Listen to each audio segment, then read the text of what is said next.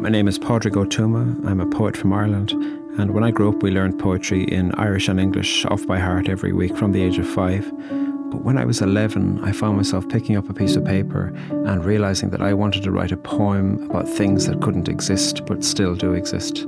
And poetry opened a door for me to speak about everything that I can see and everything that I can feel and to put it all onto a piece of paper.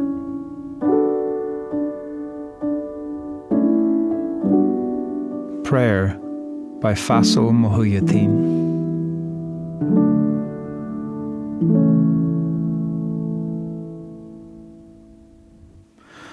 You cleanse the uncovered regions of your body, then stand at the foot of prayer mats facing the Qibla. Unfasten your cluttered mind from the tangible hold of secular trances. Bow down before the cascading glow of God's mercy. Submit to a centripetal course toward the gates of a more perfect emptiness. Here, now you can plunge into the most secluded chamber of the soul, commune with your share of the universe's initial burst of light, eternal light, housed within the lamp of mystery, waiting to be beheld five times a day.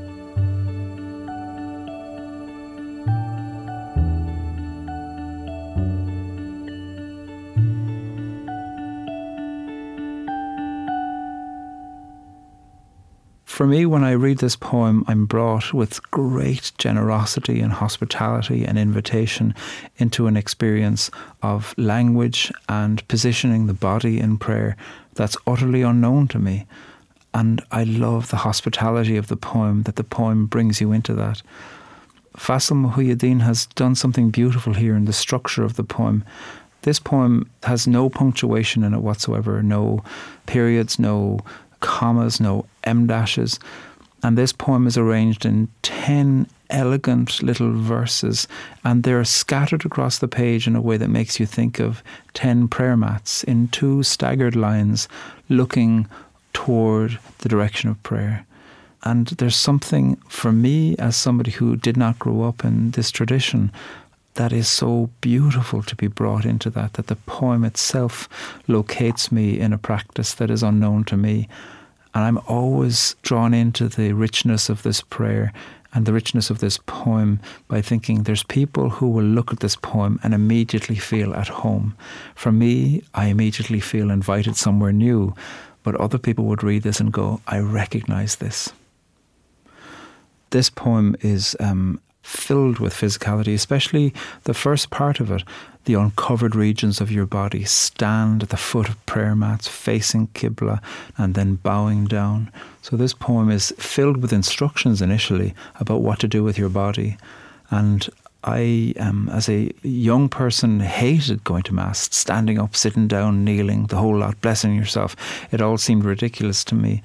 But now I look back and think that there's something very powerful about having practices in the body that hold you together.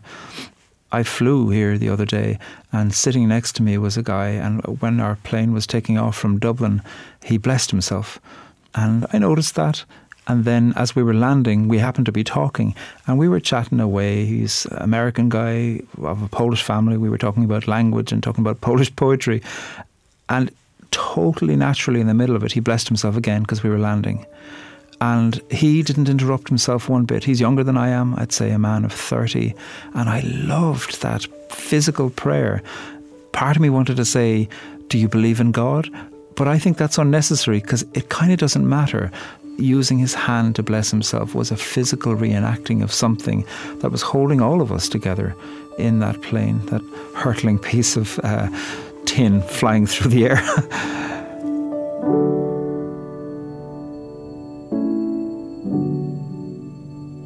this poem turns because it moves prayer from the idea that the person is the one who's prayed into being by the direction of the light, and that the light is the thing that nurtures the person.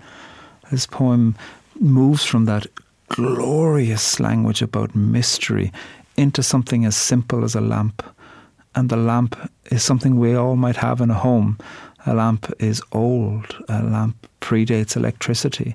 A lamp might bring to mind a wick, some oil, a flame, and that that is a, a window into the magnificence of God's mercy, into the magnificence of prayer, into the magnificence of mystery, but also this perfect emptiness.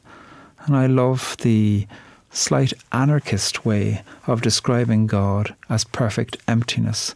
That takes courage, I think, to describe the mystery of religion there, because it's saying, even if you don't believe it, believe that it might be a perfect emptiness, a blank canvas perhaps upon which to project all of the experiences that we don't know what to do with, and that that itself can be enough.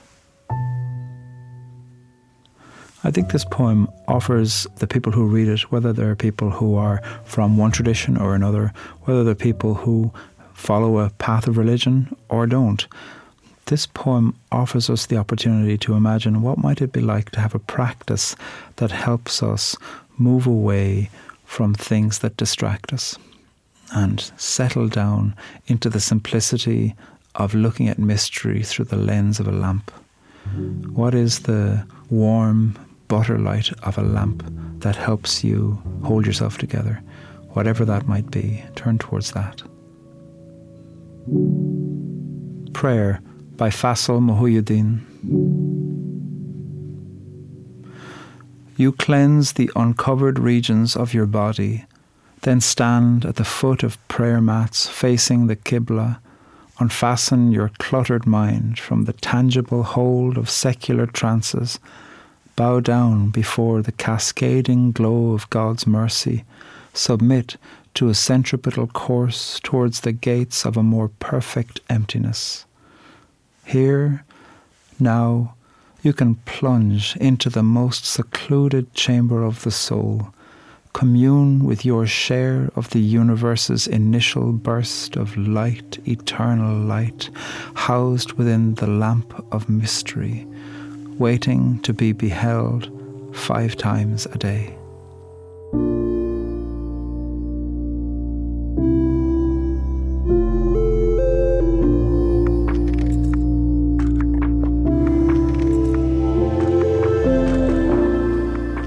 prayer comes from Faisal Mohyuddin's book, The Displaced Children of Displaced Children.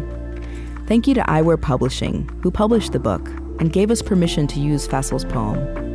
Read it on our website at onbeing.org. Poetry Unbound is Tony Liu, Chris Heagle, Kristin Lin, Erin Colasacco, Serri Graslie, Eddie Gonzalez, and me, Lily Percy. Our music is composed and provided by Gautam Srikishan and this podcast is produced by On Being Studios, which is located on Dakota land. We also produce other podcasts you might enjoy, like On Being with Krista Tippett, Becoming Wise, and This Movie Changed Me. Find those wherever you like to listen, or visit us at onbeing.org to find out more.